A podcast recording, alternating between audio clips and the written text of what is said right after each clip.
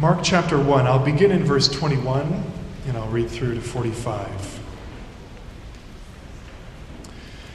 And they went into Capernaum, and immediately on the Sabbath he entered the synagogue and was teaching. And they were astonished at his teaching, for he taught them as one who had authority, and not as the scribes. And immediately there was in their synagogue a man with an unclean spirit. And he cried out, What do you have to do with us, Jesus of Nazareth? Have you come to destroy us? I know who you are, the Holy One of God. But Jesus rebuked him, saying, Be silent and come out of him. And the unclean spirit, convulsing him and crying out with a loud voice, came out of him. And they were all amazed, so that they questioned among themselves, saying, What is this? A new teaching with authority. He commands even the unclean spirits, and they obey him. And at once his fame spread everywhere throughout all the surrounding region of Galilee. And immediately he left the synagogue and entered the house of Simon and Andrew with James and John.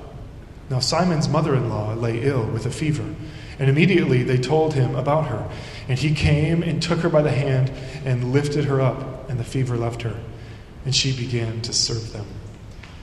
That evening at sundown, they brought to him all who were sick or oppressed by demons, and the whole city was gathered together at the door. And he healed many who were sick with various diseases and cast out many demons. And he came, and he would not permit the demons to speak because they knew him. And rising very early in the morning, while it was still dark, he departed and went out to a desolate place, and there he prayed. And Simon and those who were with him searched for him, and they found him and said to him, Everyone is looking for you. And he said to them, Let us go on to the next towns, and I may, that I may preach there also for that is why I came out. And he went throughout all Galilee, preaching in their synagogues and casting out demons. And a leper came to him, imploring him, and kneeling, said to him, If you will, you can make me clean. Moved with pity, he stretched out his hand and touched him and said to him, I will, be clean. And immediately the leprosy left him, and he was made clean. And Jesus sternly charged him and sent him away at once and said to him, See that you say nothing to anyone, but go, show yourself to the priest, and offer for your cleansing what Moses commanded, for a proof to them. But he went out and began to talk freely about it and to spread the news, so that Jesus could no longer openly enter a town, but was out in des- desolate places.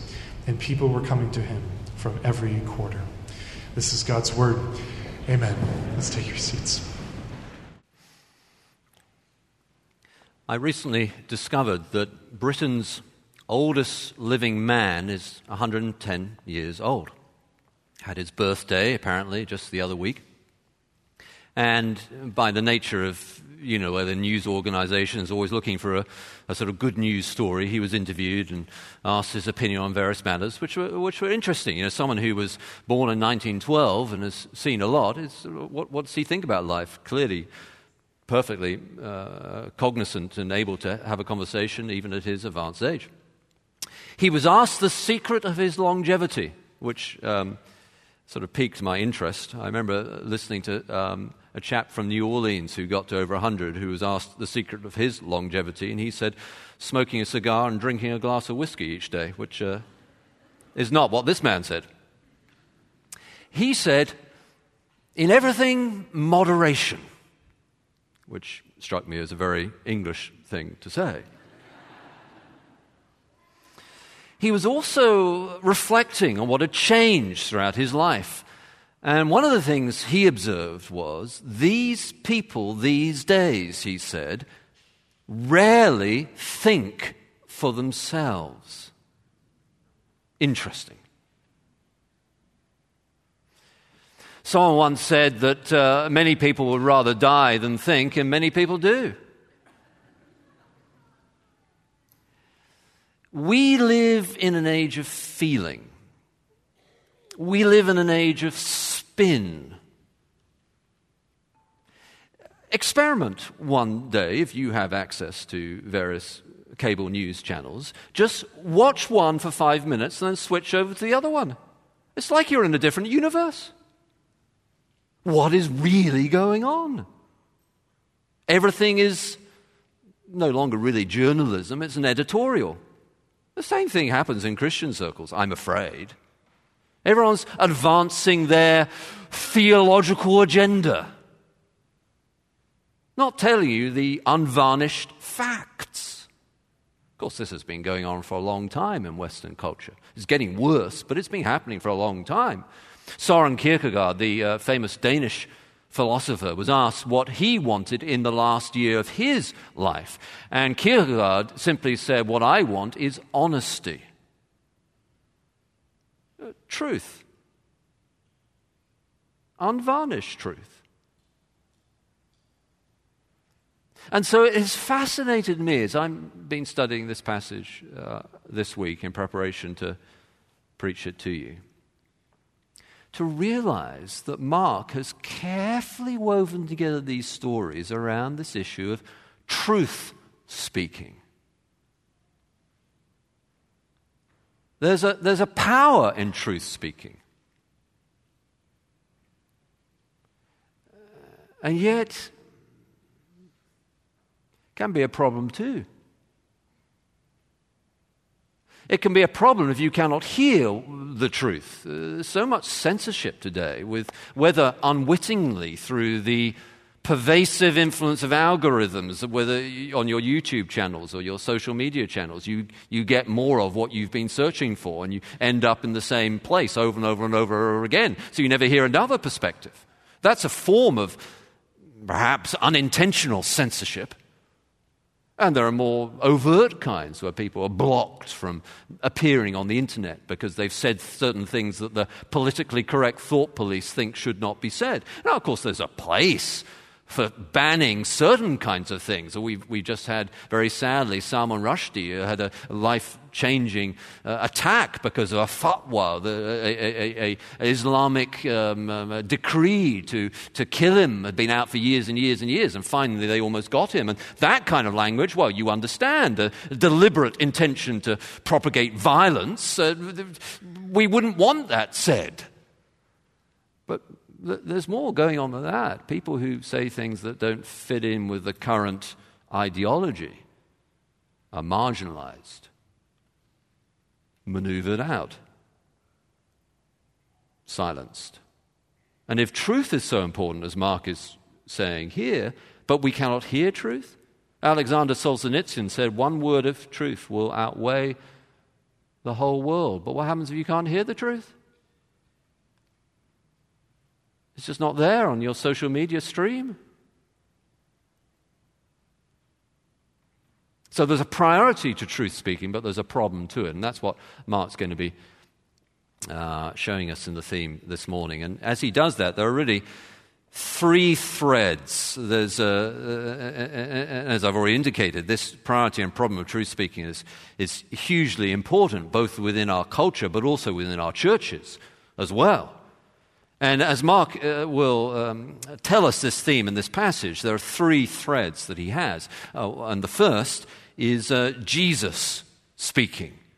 And of course, that's a big part of what's going on here. Jesus is being introduced as a preacher, isn't he? He goes to Capernaum, which, by the way, was not a small village. Scholars think there are about 10,000 people in Capernaum. So it's quite a big place. And uh, he's there on the Sabbath and he goes to the synagogue and he's preaching in the synagogue. We know, roughly speaking, how big that was, too, because the archaeologists have unearthed the synagogue that was built on top of the synagogue that Jesus would have been to. And some people think that even the walls of Jesus' synagogue you can, uh, are visible sort of down below, one layer down in the archaeological dig. And so we know, roughly speaking, how big it was. And it was a big place in a big town. And he's preaching there. And just by the way, as a sort of immediate kind of sub application, I've heard talk over the last few years that somehow big churches are bad. And you may think I have a, because this is a reasonably big church, I have a sort of, you know, an agenda there too. But I've served very small churches as well. And, and, and, and I've even heard at an academic level people making the case that, that big churches only began with the popularization of Ford's motor car. It's like, you know, I, I come from London. They, they should go to Westminster Abbey. It's been there over a thousand years, people. Like, come on, use your brain. I, I sometimes think people are literally losing their minds. Sorry. but anyway, it's a day for truth speaking, so. And, and, so he, he's in the synagogue and he's, he's, he's preaching and teaching the truth, of course. And what um, astonishes them, uh, this is verse 22, is that he taught them as one who had authority. Now, just note here, if you read the commentaries, there's conversation about this. What, what surprised them? And there's been a long sort of stream of commentaries that say that what surprised them was that he cast out demons, because later on it says, a new teaching with authority, he commands even the unclean spirits, and they obey him. But that's the misunderstand. It's, I think it's to misunderstand the grammar of verse 27, actually. A new teaching with authority, point one and he commands the unclean spirits. Point two. Um, but even if you don't agree with my grammar there, uh, verse 22, they, they are first astonished at his teaching before he casts out demons, you see. So it's not about his, uh, of course, him casting out demons was, was astonishing as well, but that's not the point. The teaching is remarkable because it comes with authority. What do they mean by that? Well, we don't have, we're just told that it's not like the scribes, but we don't have a lot of indication of what that was here. We have to go elsewhere in the New Testament to have a sense of that and to have to be able to hear the way that Jesus preached. And of course, most famously in the Sermon on the Mount, and the most famous sermon ever preached, for sure, Jesus displays the way he speaks with authority. And the way he speaks with authority is he says, You have heard that it was said, all these different scribal traditions of one kind and another, you know, commentator this, commentator that, that person this, that person the other. You have heard that it was said, but I say to you. So when Jesus taught with authority, he spoke like that. He said, Look, no, I am telling you the answer. That's it. He spoke with authority from the scriptures because he was the author of the scriptures. He gave the divinely sanctioned interpretation because he was and is divine. Now, of course, no preacher today can speak like that. We rest upon the Word. We are not ourselves the incarnate Word, of course. But yet, and the way that Jesus taught with authority is part of the indication that he was divine. If you want a, a, a, an apologetic for the divinity of Jesus, one good way to do that is just to observe how he teaches. Who else could teach like that? Answer no one. No one. No human preacher preaches like this. But that said, in a pale reflection, preachers today, if they are authentic Bible teachers, should also preach with authority. Why? Because we preach from the Word.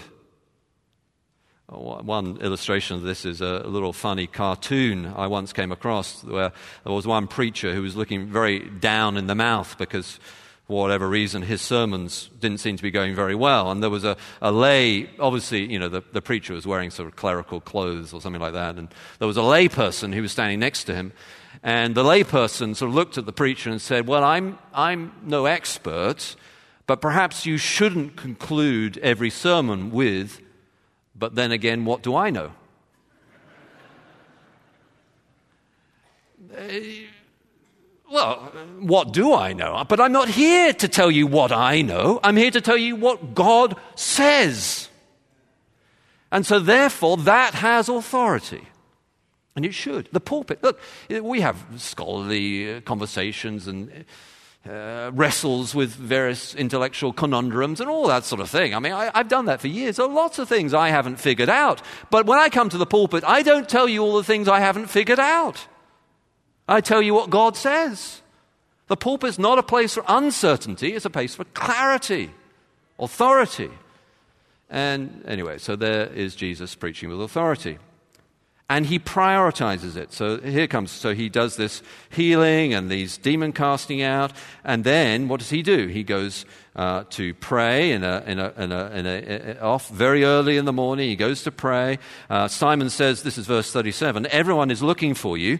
That is, I think what's going on is that the, the Capernaum, where he preached, is hoping that Jesus will set up camp in Capernaum as a sort of miraculous medical social worker, you know. Uh, everyone's looking for you, Jesus. But Jesus now prioritized. So remember, the priority and problem of preaching, this is the priority uh, uh, of truth speaking, this is the priority. He said to them, Let us go to the next towns that I may preach there also, for that is why I came out. Or as Luke puts it, that is why I was sent. So Jesus is saying, I have a priority. Now, listen, we've already seen the remarkable work in Ukraine of the churches there caring for the poor. We have that too. We have our Stars Visibility Ministry, we have our Stars Resale Shop. We care for each one another. Christians are called to be good Samaritans. We must care for the poor. It is part of a Christian responsibility, without any question.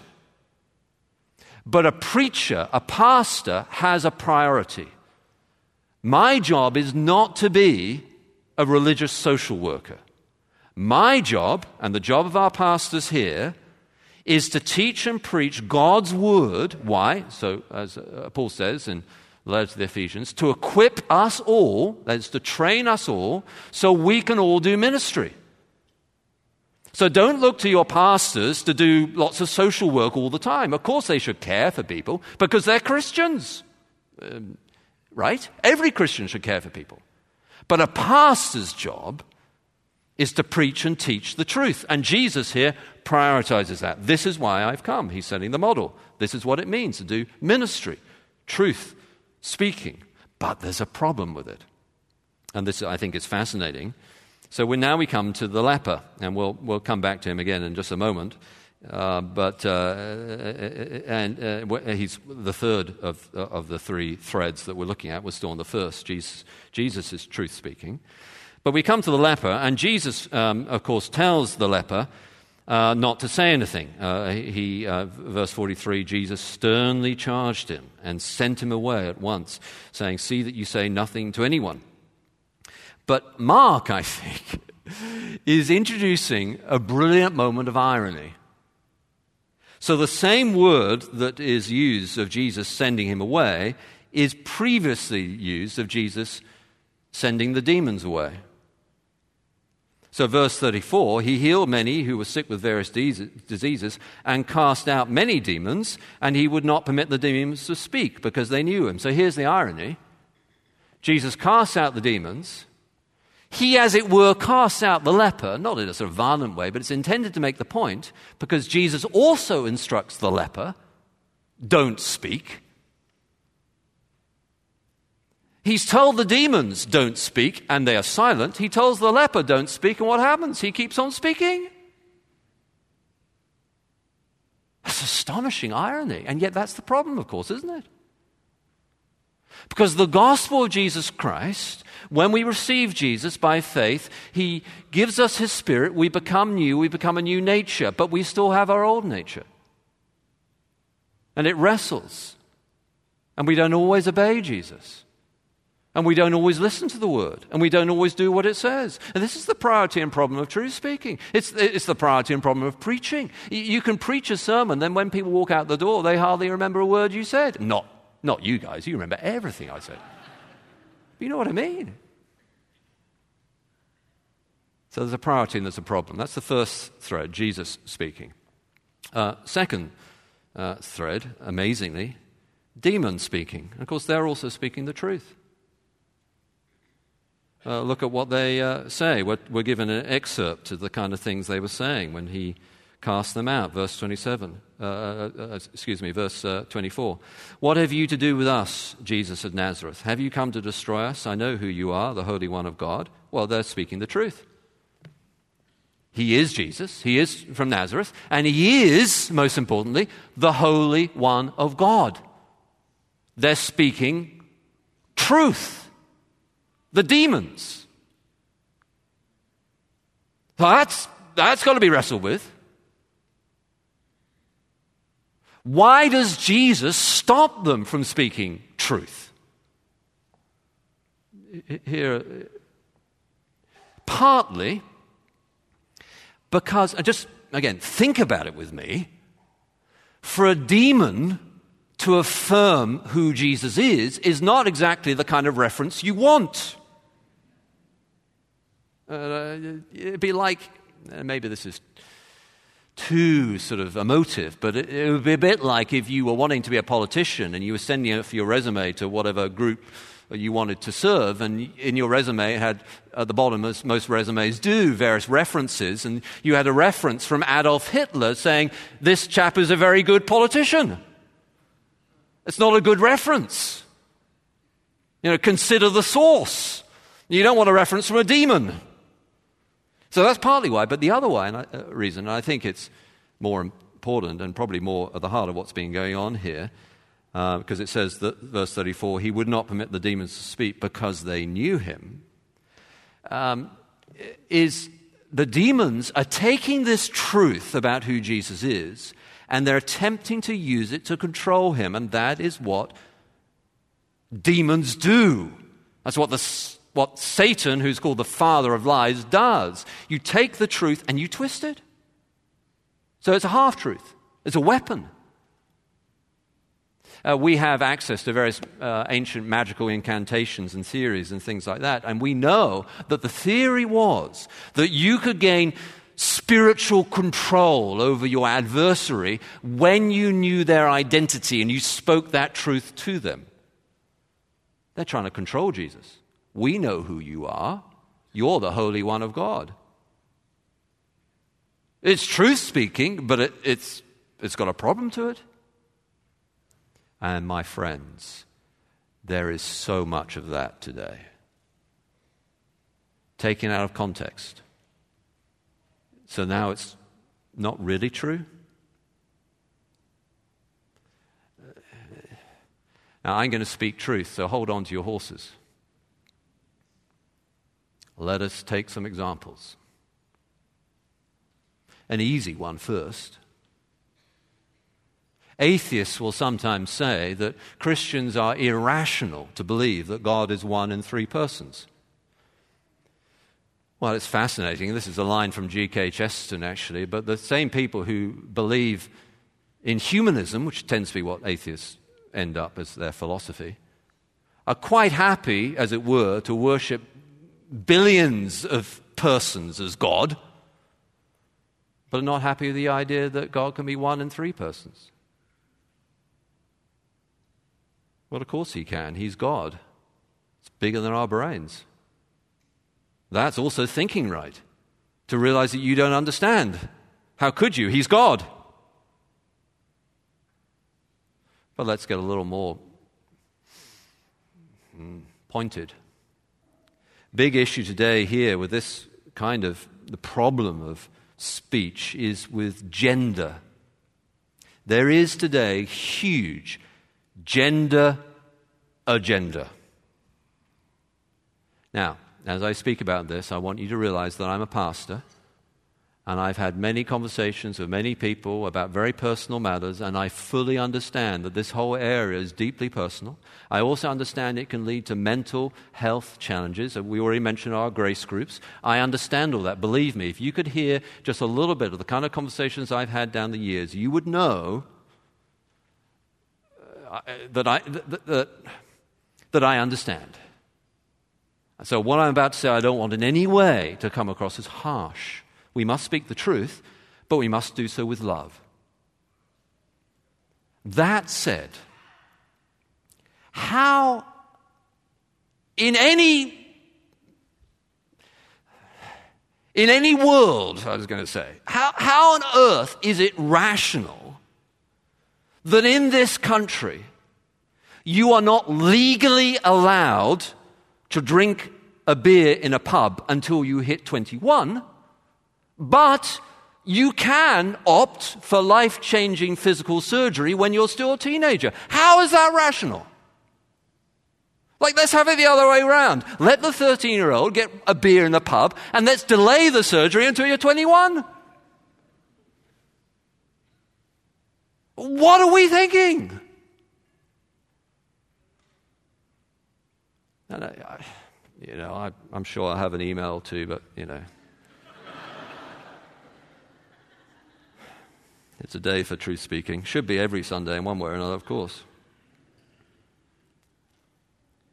And dare I say it? There's so much demonic misuse of truth. Now, there's deep roots to this. Read Francis Schaeffer, go back and read those very old fashioned the, the, videos on YouTube, How Then Shall We Live? You can watch him wearing his very strange clothes, wandering around various parts of Europe, but it's, it's still worth seeing. Deep roots to our relativism today. But then, of course, having talked about you know, the world out there, we have to think about it as a church, as, church, as Christian people too. We, you know, people in glass houses shouldn't throw stones. We have to have judgment with the house of God. We need to think about ourselves too. And so there, there, there is then leper speaking. So we have Jesus speaking, demon speaking, now leper speaking. And of course, what's remarkable about this is that Jesus tells him to be quiet, but he isn't. So, verse 45 uh, the leper went out and began to talk freely about it, but um, that could easily as well be translated, and you know, scholars have wrestled with this down through the years, but it could easily be translated began to preach. Uh, it's the word that's used elsewhere for preaching. So that's interesting. And to spread the news, or again, it could easily be translated the word. Now, uh, those words for preaching and the word can be translated this way too, so there's nothing wrong with your translation. But I, but I would opt for it to be like the more blunt thing, which is preaching the word. That's what the leper's doing. Because right after that, in chapter 2, verse 2, when it describes Jesus, and he's again uh, preaching, it tells us uh, he's preaching, same word, the word to them. So the leper's preaching the word, and then Jesus is preaching the word. But Jesus tells the leper not to. Why? Again, people wrestle with this for many, many years, but I think the clue is right there in the text, uh, in the verse before, verse 44. So Jesus says, See that you say nothing to anyone but it's not nothing to anyone in any context. He's saying, uh, see, you say nothing to anyone, but there is an instruction he has go, show yourself to the priest, and offer for your cleansing what Moses commanded. Jesus is referring to Leviticus chapter 14. And there's all sorts of complicated instructions of what kind of offering you have to do and how you have to do it, which we know from rabbinic literature that this meant he had to go to the temple, which is important. Uh, as I'll explain in just a moment. So offer for your cleansing what Moses commanded for a proof, or literally for a witness. What Jesus is saying to the leper is, I want you, this is my command to you, leper, I want you to go through all the hassle, and it would have been a huge hassle, of traveling from the north in Galilee all the way down to Jerusalem get an appointment at the temple and see the priest, this would have been a big deal. It's like going to the Supreme Court and having an interview, not quite so extreme because it was commanded to in Leviticus 14, but it's the temple, it's the center of religious power and dominance. Got to go to the temple, got to show yourself to the priest. Why? So that you can be a witness. A witness to what? A witness, of course, to who Jesus is. So he's not trying to silence the leper's witness, he's trying to direct it in the right way. And what does the leper do? Ignores the instructions. And instead, what does he do? He goes on a Galilee celebrity tour. Roll up, roll up. Look at the leper who was healed. Here I am. See, I'm all better now. What a tour he must have had. How many people would have come to him to see the leper who was healed? Celebrity. What a danger for the contemporary church. How many people's lives in the last 10 years or so have been wrecked through celebrity Christianity? Leper going on a little Galilee tour. Look at me, aren't I so wonderful? How clever I am.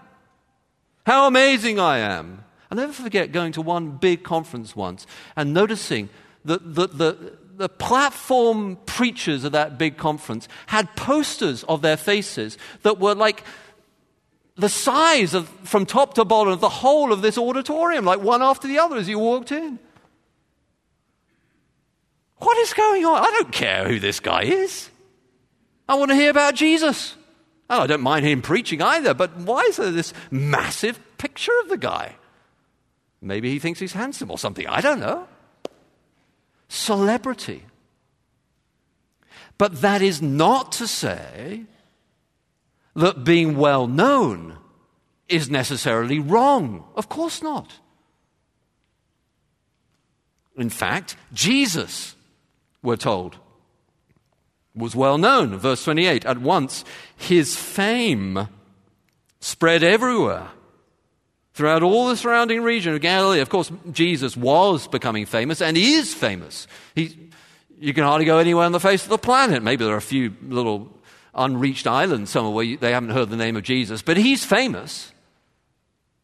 Moses, of course, is, is almost as famous, I would think, and he's referenced here too. Moses was and is famous, very well known. The Apostle Paul uh, was and is famous, and there have been other Christian leaders after, the, uh, after Bible times who've become famous, like Martin Luther and John Calvin and Charles Spurgeon and, and, and many more. No doubt there are famous Christian preachers still today. It's not wrong to be well known. The issue is celebrity. What's the difference? Well, let me put it like this in a, in a somewhat blunt way, but I hope we'll make the point. The difference between celebrity and fame is the difference between the Kardashians and Mahatma Gandhi. The Kardashians are well known, but for what, I ask you? And Gandhi, eh, of course, he's a Hindu, so I don't uh, was a Hindu, so I don't follow all his philosophy. There are things of which I disagree with him about. But he was a great man and did important things. Of course, he's famous. What we need is not less anyone knowing anyone. That's absurd and impossible. What we need is less celebrity and more people being well known for doing important and good things. We need less of the showy and superficial leper like celebrity and more of the great and good Jesus like fame. In fact, Jesus' fame, perhaps. Period. Finito. End point. Full stop. So we have these three threads of truth speaking, and they show the priority and the problem of truth speaking. And as we think through how to apply it, I suppose we have to ask ourselves is there a good model in this passage of what this response to this kind of message would be? And I think Mark has deliberately given us a model, and that is Simon's mother in law, who was also healed. But when she's healed, she doesn't go on a celebrity tour she gets up and serves. So if this morning you receive the healing power of Jesus to set you through, free through his truth, what he wants of you is to serve in uh, Kids Harbour or the disabilities ministries or, or something else.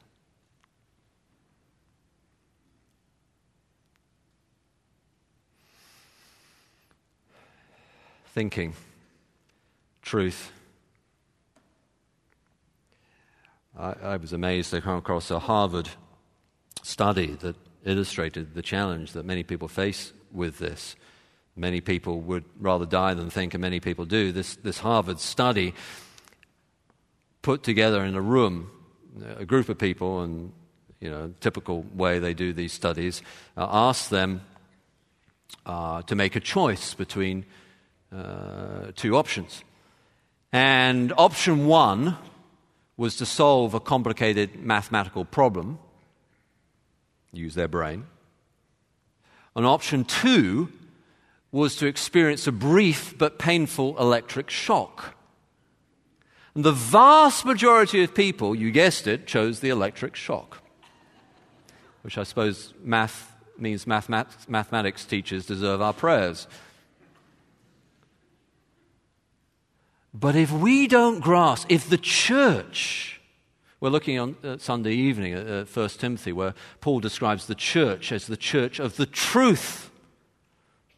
If the church doesn't grasp onto truth, all that's going to be left is demons speaking.